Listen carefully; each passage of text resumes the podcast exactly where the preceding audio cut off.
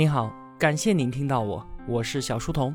我的节目首发平台是在小书童频道微信公众号，小是知晓的小。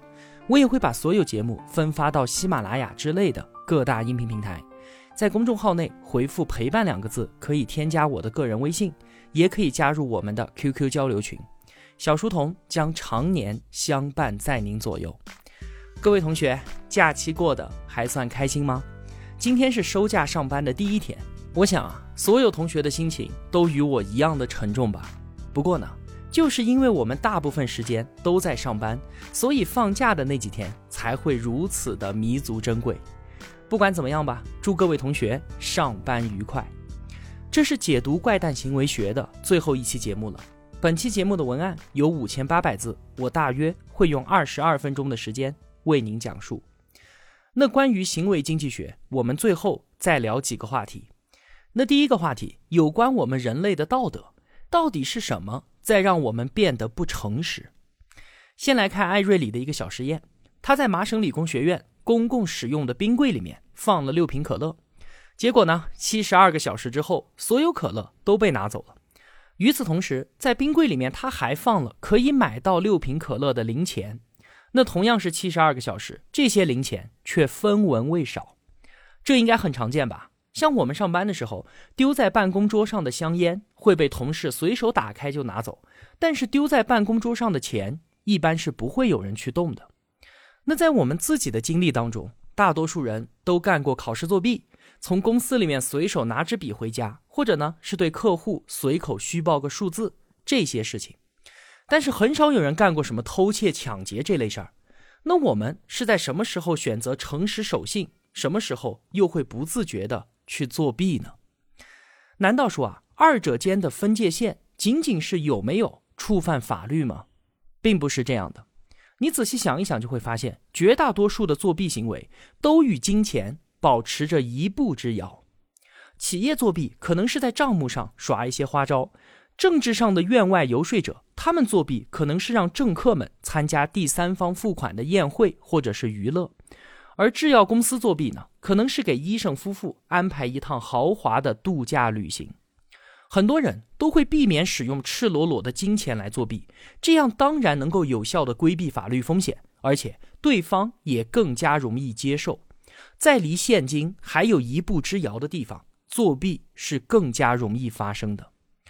我们都擅长把自己细微的不诚实合理化，比方说从单位里面顺一支笔，我们会想这本来就是单位给我们员工的补助吧，或者拿几支笔这种事儿，人人都会干的。而我们从公共的冰柜里面拿走一瓶可乐，这也算不上什么。有时候我们自己的可乐也会被别人给拿走啊。那通过一个实验，我们可以看到，只要面对的不是钱，我们的欲望就会被解绑。艾瑞里。把学生分为了三组，分别做二十道选择题，每做对一道题呢，就给五十美分的奖励。第一组学生是主持人计算成绩，然后直接发奖金。第二组呢，学生自己核对答案，然后撕掉试卷，之后告诉主持人自己答对了多少题，拿到相应的奖金。第三组也是自己核对答案，并且撕掉试卷，只是主持人不直接给他们现金，而是拿到扑克牌。最后，同学们到另一间房间把扑克牌兑换成现金。你看这三个对照组，第一组学生是完全没有作弊机会的，他们平均答对了三点五道题。第二组学生呢，有作弊机会了，直接拿奖金，平均答对了六点二道题。那么多出来的二点七道题可以视作是作弊的结果。第三组学生他也是有作弊机会的，而且是拿扑克牌再去换奖金。他们平均答对了多少呢？九点四道题，其中有五点九道题都是作弊，而且作弊的概率比上一组现金组要高了两倍之多。现金条件下的作弊和离现金一步之遥条件下的作弊，竟然差别可以如此之大。也就是说，不直接涉及金钱的时候，不仅给人们的道德约束松绑，还会使相当一部分人松绑的非常彻底。甚至是到肆意妄为、毫无顾忌的地步。在这个试验当中，把扑克牌换成现金，那不过是几秒钟的事情。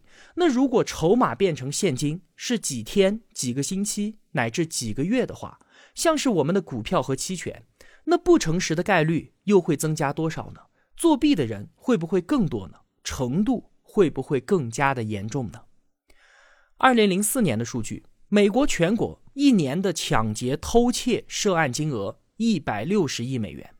同一年，职场雇员的盗窃和舞弊所造成的损失总金额大约是六千亿美元。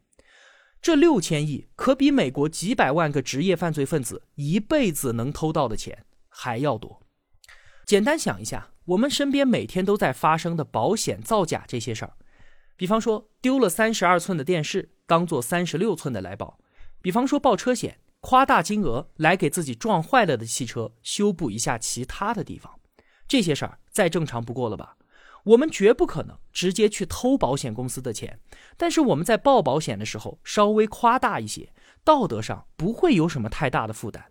在美国零四年的保险行业，投保人故意虚报的金额就高达两百四十亿美元，还有。同学们听过商场当衣柜的行为吗？就是说啊，有人故意买衣服来穿，但是不拆吊牌，穿几天之后再拿到商场去全额退款，然后呢再换一家店，再换一件衣服。这些人啊，当然不是直接从商店里面偷钱，但这样的行为后果是服装业每年要为此损失高达一百六十亿美元。这件看起来很小很小的事情，就已经大约是美国全年抢劫和偷窃涉案金额的总和了。那为了应对生活当中规模如此之大的作弊行为，艾瑞里呢也给出了一些自己的建议，像是他发现啊，让人们在默念圣经十诫之后，就能够有效的遏制作弊现象。默念圣经就可以唤醒人们心中的道德约束感。所以啊，他提倡很多职业都应该做一些口头的誓言，或者是书面的契约之类的。经常提醒，也可以从一定程度上杜绝不诚信的现象发生。另外啊，既然刚才我们说离开金钱就很容易作弊，那我们就尽量把所有事情都和金钱联系在一起。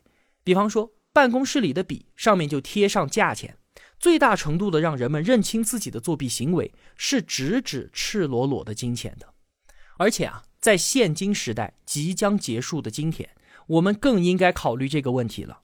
确实，每个月看着我的花呗数字，一次又一次的震惊和绝望之余，都在告诉我应该好好的想想这件事儿了。虽然啊，艾瑞里给出了自己的建议，但是我觉得这些方法在人类诚实这样的问题面前，真的是太过于无力了。或许啊，这就是为什么千百年来。诚实一直被赞誉为高尚的美德，就像是最近几天大火的《流浪地球》当中所说的：“想要人类变得理智，真是一种奢望。”那以上呢，是我们聊的第一个话题，关于人类的诚实。第二个话题啊，我想聊一聊在《怪诞行为学二》那本书当中给我印象比较深刻的关于提升幸福感的一个话题。我们先来想一个事儿。就是如果你中了双色球一千万头奖，你要怎么做才能够把开心最大化呢？我们当然知道啊，就算我们真的中了大奖，一夜暴富了，也不可能开心一辈子的，因为我们人呢适应能力非常非常的强，无论好与坏，我们总是能够对新环境逐渐的适应。试想一下，如果有一天你不幸发生车祸，下肢瘫痪。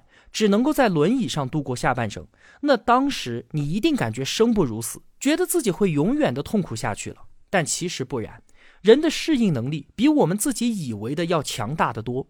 一段时间之后，我们可能已经习惯了改变之后的生活方式，发现原来也没有我们想象中那么可怕，而且在新的环境和条件之下，还会发现新的快乐。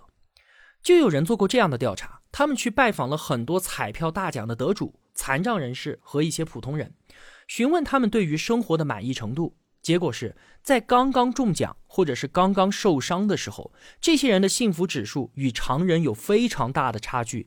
可是随着时间的流逝，这些人的幸福指数和普通人都是基本相同的。所以啊，我们可能以为遇到挫折就会痛苦不已，而心想事成则能够幸福无比。其实一切也都不过如此。我们的适应能力能够让一切情绪波动最终都趋于平静。艾瑞里说啊，有一位叫做安德鲁·波托克的盲人作家，他年轻的时候呢是一位很有天赋的画家，后来因为先天的原因逐渐失明。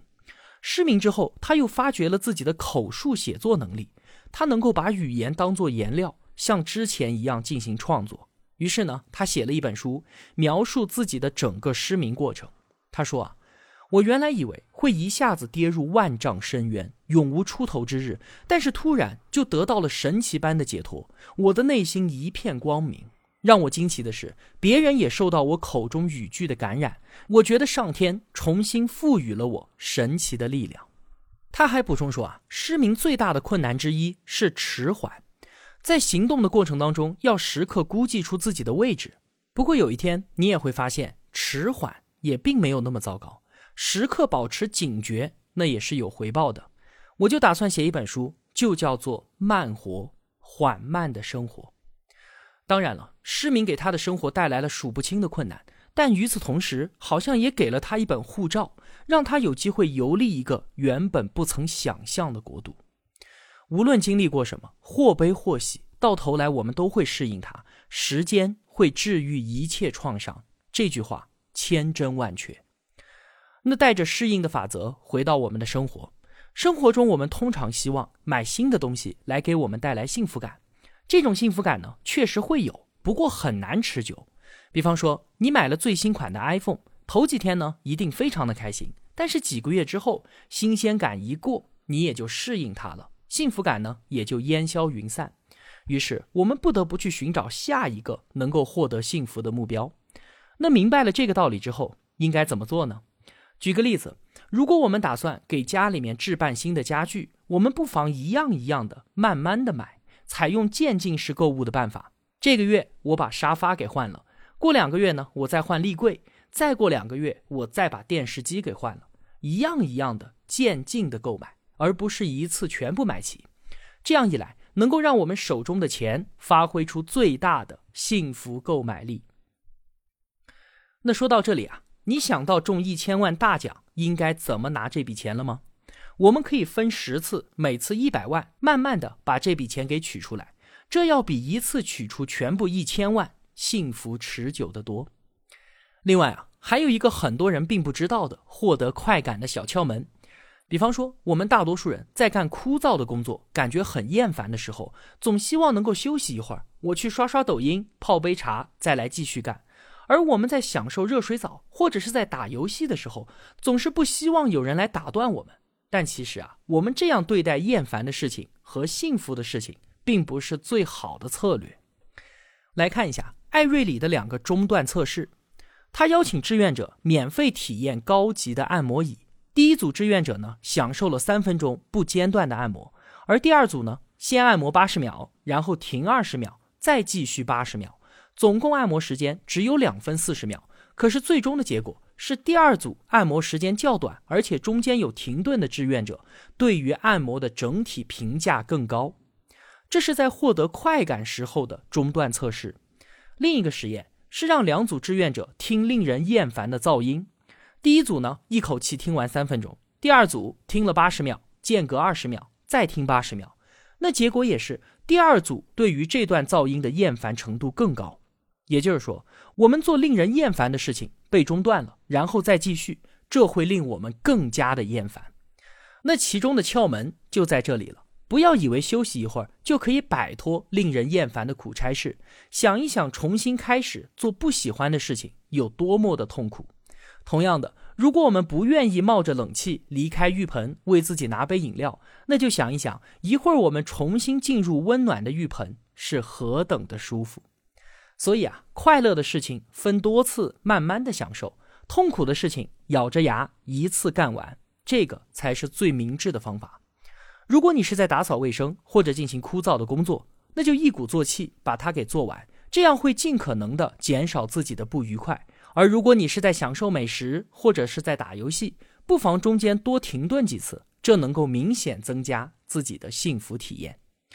总而言之啊，我们大家都是在温水里的青蛙，我们需要弄清楚适应性如何在我们身上起作用的。明白了之后呢，我们可以利用它有利的一面，防止它不利的一面，进而享受生活中的快乐，找寻到更多的幸福。那节目最后的部分呢，我还想补充两个行为经济学当中很有名的理论。第一个是丹尼尔·卡尼曼的前景理论，第二个是理查德·塞勒的心理账户。那先说前景理论，它主要阐释了人类的三种行为倾向。第一，大多数人在面临获得的时候是不愿意承担风险的；第二，大多数人在面临损失的时候是偏爱风险的；第三，我们对于损失比获得更加的敏感。这涵盖了我们之前提到的禀赋效应的特点。这第三点，我们之前在说禀赋效应的时候，其实已经说得很清楚了。比方说，你去做一场手术，大夫告诉你这个手术有百分之九十的成功率，你肯定会高高兴兴的躺上手术台。而如果大夫说这个手术有百分之十的概率会失败，这个时候啊，你可能就会掂量掂量了。但是我们从数学的角度来看，百分之九十的成功和百分之十的失败，这不是一回事吗？但我们听起来为什么感觉完全不同呢？这就是我们的损失厌恶心理在起作用。那接下来我是想着重解释一下前景理论的前两点。举个例子吧，比方说我们现在面临两种情况：第一种，假如你中奖了，你现在可以选择，要么直接拿走一百块钱的现金，要么你抛个硬币，百分之五十的几率拿走两百，另外百分之五十空手而归。这个时候你会怎么选呢？第二种情境，你在一家火锅店消费了一百块钱。在付账的时候啊，老板说给你个机会，也是抛硬币，百分之五十几率你付我两百，另外百分之五十你可以免单。请问在这两种情景之下，你会怎么选呢？这个就是前景理论所说的，我们在面临获得的时候不愿意承担风险，所以第一种情况呢，绝大多数人都会选择直接拿一百块钱走人，不去抛硬币博拿两百块钱的机会。而前景理论的第二条说，当我们面临损失的时候，是偏爱风险的，所以呢，绝大部分人会接受火锅店老板给的机会，选择抛硬币来搏一搏那百分之五十的免单机会。所以啊，前景理论告诉我们，二鸟在林不如一鸟在手，在确定的收益和赌一把之间，我们会选择确定的好处，见好就收，落袋为安。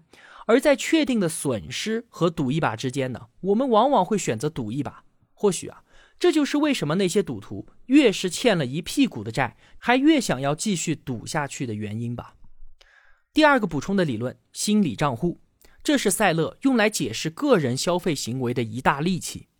塞勒他就认为啊，人们在进行消费决策的时候呢，会在心中建立一个又一个的小账户，把钱分门别类的放到这些账户里面。那分类的依据呢？可能是钱的来源，也可能是钱的用途。那在进行决策的时候，每个账户它是独立结算，互不影响的。那在《错误的行为》那本书里面啊，塞勒就举了一个非常生动的例子。比方说，假如你晚上要去听五月天的演唱会，票价两百块，需要到现场之后当场买票。你出门的时候发现啊，电话卡丢了，这张电话卡呢也是价值两百块。那现在你会按照原计划继续去听演唱会吗？绝大部分人会说：“我电话卡丢了，和听演唱会有什么区别啊？”我当然还是选择去。那如果现在情况稍微变化了一下，如果你丢的不是电话卡，而是口袋里面准备去买演唱会门票的两百块钱，这个时候很多人的选择就变了，他们不去听演唱会了。你看，对于理性的经纪人来说。不管是丢了价值两百块钱的电话卡，还是两百块钱的现金，其实没有任何的区别。那为什么会有完全不同的结果呢？其实啊，对于我们普通人来说，因为心理账户的存在，演唱会的门票钱和电话卡被归到了两个完全不同的心理账户里面。这两个账户相互独立，单独结算，互不影响。丢不丢电话卡和我听演唱会没有任何关系。可是买演唱会的钱丢了。这笔钱损失就被计入到了演唱会的心理账户当中，那我现在就觉得，我岂不是要花四百块钱去听这场演唱会了吗？算了，这实在是太贵了。这个就是说起来我们觉得不可理喻，但是生活当中都是在以此行事的心理账户理论。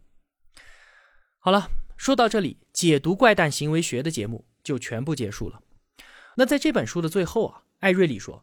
我从之前的所有研究当中浓缩出了两个重要的教训：第一，我们每个人不过是棋盘上面的小卒，对于棋局里面所存在的各种力量，并没有足够的认识。我们常常以为自己是稳坐在驾驶室里面，控制着一切，对于自己的决策，对于自己生活的方向，都具有着至高无上的操控能力。但可惜。这只是一厢情愿，只是我们对于自己想当然的认识，而它并不是现实。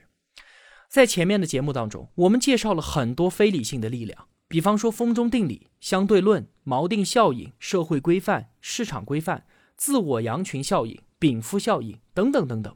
这些力量对我们的行为都造成了巨大的影响，可我们的自然本性却让我们忽略了这些力量的存在。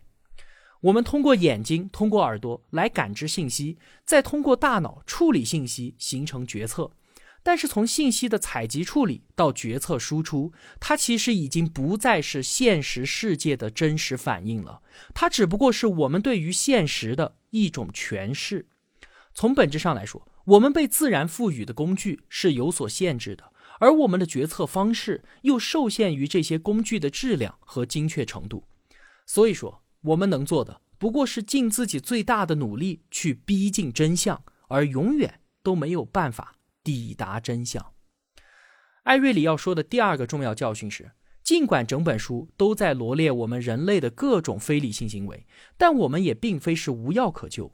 一旦我们明白了自己为什么出现这些错误，我们就可以提高警惕，强制自己从不同的角度，用不同的方式重新思考这些决定。哪怕用科技的手段来克服我们与生俱来的缺点，希望啊，通过对怪诞行为学的解读，我们能够获得关于自身行为的一些有趣见解，对驱使我们生活的原动力有所理解，也让我们能从中找到某些改善自己决策的方法。好了，今天的节目就是这样了。那下本书我们要解读什么？我还没有想好。如果您有什么好的推荐的话，可以在评论区直接告诉我。如果我有帮助您，也希望您愿意帮助我。一个人能够走多远，关键在于与谁同行。我用跨越山海的一路相伴，希望得到您用金钱的称赞。我是小书童，我在小书童频道与您不见不散。